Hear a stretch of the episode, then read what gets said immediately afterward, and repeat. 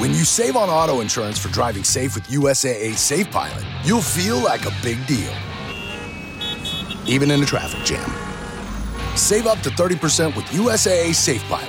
Restrictions apply. Okay, round two. Name something that's not boring. A laundry? Ooh, a book club. Computer solitaire, huh? Ah, oh, sorry, we were looking for Chumba Casino.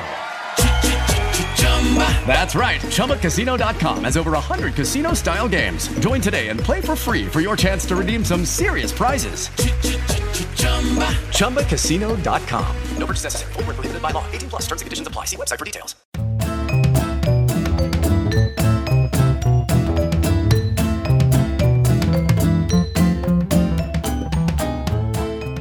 Salve a tutti e bentornati a Storia Parlata.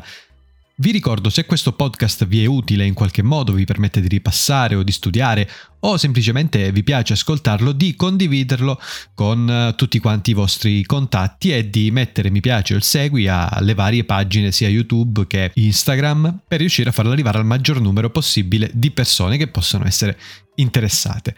Oggi parliamo dei Longobardi, o meglio di come i Longobardi si stanziarono in Italia e di quale fu il loro influsso sulla penisola.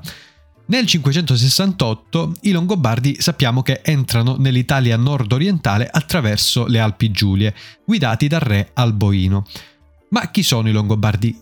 Che origine ha questo popolo? I Longobardi sono un popolo di origine scandinava, almeno secondo il loro stesso mito di origine che era l'Origo Gentis Langobardorum, e si erano da tempo insediati in Pannonia, l'odierna Ungheria. Alcuni contingenti militari erano stati assoldati durante le guerre greco-gotiche dai bizantini e proprio in quell'occasione, quindi per la prima volta, erano entrati in contatto col mondo romano. Dalla Pannonia, spinti dagli Avari, avevano poi intrapreso un lungo cammino verso occidente, noi conosciamo la loro storia principalmente grazie all'opera Storia dei Longobardi, l'Historia Langobardorum di Paolo Diacono, che era uno storico appunto longobardo, vissuto sul finire del periodo di influenza longobarda sulla penisola. Nella sua Historia Langobardorum, in sei libri, Diacono racconta le vicende che hanno portato alla costituzione dello Stato longobardo, giustificandone ogni azione e ogni conquista come se fosse dettata dal fato e dal fato voluta. Quindi la storia dei Longobardi nell'ottica di Paolo Diacono è l'ideale continuazione di una storia universale che eh, deriva dalla storia romana. L'effetto dell'invasione dei Longobardi fu la nascita di due Italie. E per capire questo però dobbiamo soffermarci anche sulla particolare struttura sociale longobarda, per evidenziare alcuni aspetti essenziali della loro storia. I Longobardi erano un popolo in armi, una società guerriera dominata da un'aristocrazia guerriera. Il re, soprattutto agli inizi, aveva una funzione eh, diciamo simbolica, il suo titolo era un titolo elettivo. Molto più potere detenevano invece i vari governatori locali, che erano dei capi militari che venivano chiamati duchi. La società era poi organizzata in fare, raggruppamenti di tipo familiare con carattere sempre militare, in cui il legame era costituito dalla uguale discendenza da un antenato con delle caratteristiche eroiche. A capo di queste fare c'erano poi proprio i duchi. A scegliere i re erano gli arimanni, cioè gli uomini liberi, che si distinguevano, come dice il nome stesso, dai servi. Gli arimanni rappresentavano il gradino più alto, quindi della gerarchia sociale, in basso invece c'erano i servi, il gradino più basso era occupato dai servi, mentre il centro era occupato dagli aldi, persone semilibere che però erano vincolate alla terra che lavoravano. Nel 568-569 d.C. i Longobardi dunque entrano in Italia dalle Alpi Giulie e in poco tempo estendono il loro controllo sulla pianura padana, sulla Toscana e sulle zone appenniniche. La prima fase della loro offensiva si conclude nel 572 con la conquista di Pavia che poi diventerà la capitale del futuro regno. Si è molto discusso anche sulla mancata resistenza da parte dei bizantini alla dirompente invasione longobarda, però probabilmente e semplicemente i bizantini sottovalutarono il pericolo pensando che si trattasse di una delle tante irruzioni di popoli germanici non destinate a durare. Non fu così e il dominio longobardo in Italia durerà fino al 774 e sarà tra i più duri mai sopportati dalla penisola fino ad allora. I Longobardi infatti si comporteranno da veri e propri dominatori favoriti anche in questo eh, dalla loro stessa struttura sociale. I duchi infatti avevano ampi margini di autonomia nelle zone che controllavano, un'autonomia tale che addirittura alla morte del re Clefi nel 574 che era stato successore di Alboino, ucciso da una congiura a cui si pensa abbia partecipato anche la moglie Rosmunda, i duchi per dieci anni non riterranno necessario eleggere un nuovo re e lo faranno soltanto in occasione poi di un tentativo di controffensiva bizantina che resterà comunque inefficace. Soltanto a partire da questa evenienza, nel 584, dopo dieci anni, torneranno a eleggere un re, Autari. Con Autari comincerà un rafforzamento dei poteri regii tramite un graduale ripensamento in senso territoriale del concetto di Stato e una ripresa della simbologia imperiale tardoantica. Ad esempio, Autari sarà il primo re longobardo ad aggiungere al suo nome l'appellativo Flavio, che era un appellativo di origine romana. La conquista longobarda dell'Italia non fu comunque totale, ma avvenne a macchia di leopardo. L'impero bizantino infatti manteneva la zona dell'esarcato di Ravenna, della Liguria e del Veneto, almeno inizialmente, poi della Puglia, della Calabria e delle isole. L'unità politica italiana era dunque definitivamente compromessa, così come anche le varie linee di comunicazione. Questa fu una delle novità più importanti di questo contesto. Le linee di comunicazione tra le varie zone della penisola si erano mantenute fino a quel momento pressoché intatte. Dal dominio longobardo in poi, invece, diverranno molto più difficoltose. Lo stesso passaggio che c'era da Ravenna a Roma sarà complicato, poiché era tra Spoleto e il lago Trasimeno era insediato dai Longobardi. È più chiaro, quindi a questo punto, ciò che abbiamo detto all'inizio, cioè con i Longobardi si creano due Italia e l'unità politica italiana non sarà più recuperata fino al risorgimento. Due Italie molto diverse tra loro, l'una totalmente slegata dalla tradizione e dal potere orientale, più orientata invece al nord e ai territori d'Oltralpe, l'altra invece che era ancora profondamente legata al Mediterraneo e per il momento al potere imperiale. Il progetto di rafforzamento del potere centrale di Autari si interruppe bruscamente alla sua morte nel 590, però fu portato a termine dal suo successore Agilulfo, scelto come re dalla regina vedova di Autari Teodolinda. Per rafforzare il potere regio c'era bisogno di limitare quello dei duchi, che abbiamo detto era molto autonomo, che infatti poi nel corso del VII secolo persero gradualmente le proprie prerogative e vennero rimpiazzati da funzionari reggi chiamati gastaldi. Accanto a ciò venne alleggerito anche il carico sulle popolazioni latine tramite un articolato processo di fusione con il popolo romano. Il ruolo di Teodolinda in questo contesto fu fondamentale. Teodolinda era profondamente cattolica, anche se comunque seguace della corrente dei tre capitoli, questo punto però occorre fare un breve excursus sulla religione longobarda. Le classi dirigenti infatti erano anch'esse cattoliche però ariane, mentre il popolo rimaneva per lo più pagano, legato ai riti tradizionali.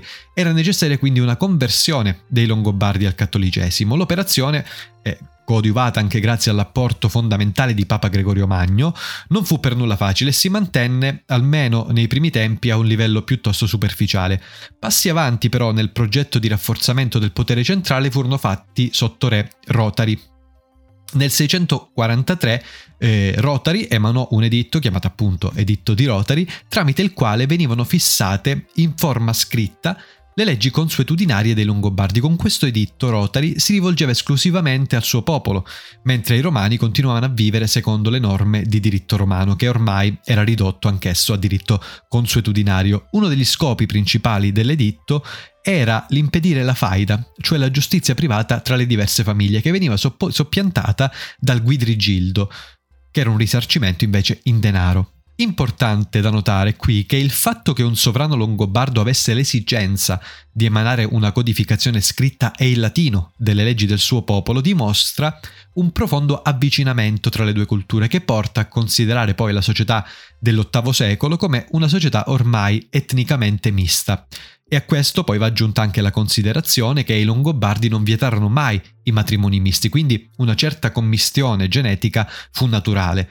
Da un altro punto di vista però Rotary era di fede ariana e quindi non era molto disposto ad andare incontro alla Chiesa di Roma, più disposti furono i suoi successori che andarono incontro alla Chiesa con donazioni sia ai vescovadi che alle abbazie. Tra i sovrani longobardi del Settecento merita una menzione speciale Liutprando che regnò dal 712 al 744.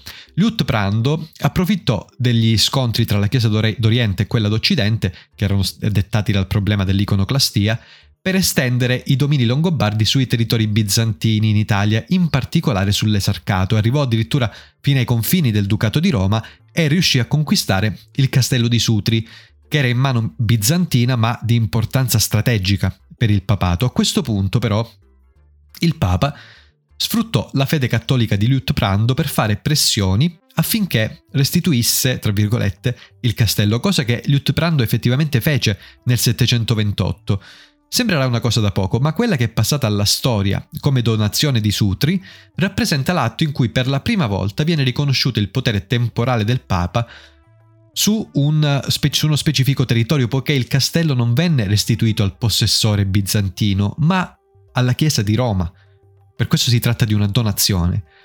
Alcuni anni più tardi, intorno alla metà dell'VIII secolo, venne redatta sempre in questo orizzonte eh, di questioni la famosa Donazione di Costantino, che è un documento dimostrato poi essere un falso dall'umanista Lorenzo Valla nel 1400, in cui l'imperatore Costantino, riconoscente nei confronti di Papa Silvestro per averlo guarito da una malattia, avrebbe donato alla Chiesa i territori dell'impero romano d'Occidente. Si trattava quindi di un altro tentativo di legittimazione del potere da parte del papato. Il progetto di espansione del regno longobardo venne poi ripreso dal successore di Liutprando, Astolfo, che riuscì a conquistare Ravenna in effetti, capitale dell'Esarcato. A questo punto però il papato si vide pressato su tutti i fronti dai longobardi e ne avvertì la minaccia decise di rivolgersi ai franchi, che dopo la conversione erano diventati il principale alle- alleato della Chiesa, ed è interessante notare qui come le alleanze che vengono a crearsi in questo periodo poi eserciteranno la loro influenza sul seguire della storia del continente, quando il Regno di Francia più e più volte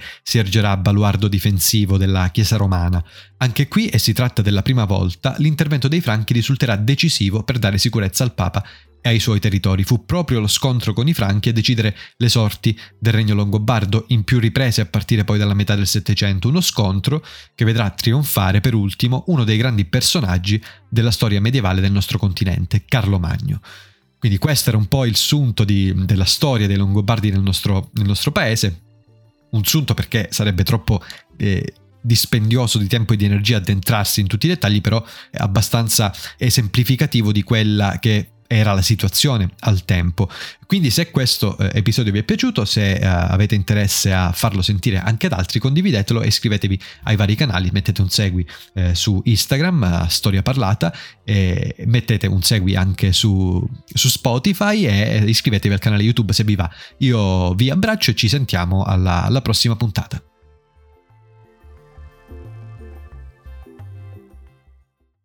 Judy was boring. Hello. Then Judy discovered ChumbaCasino.com. It's my little escape. Now Judy's the life of the party. Oh, baby, Mama's bringing home the bacon. Whoa, take it easy, Judy. The Chumba life is for everybody. So go to ChumbaCasino.com and play over 100 casino style games. Join today and play for free for your chance to redeem some serious prizes.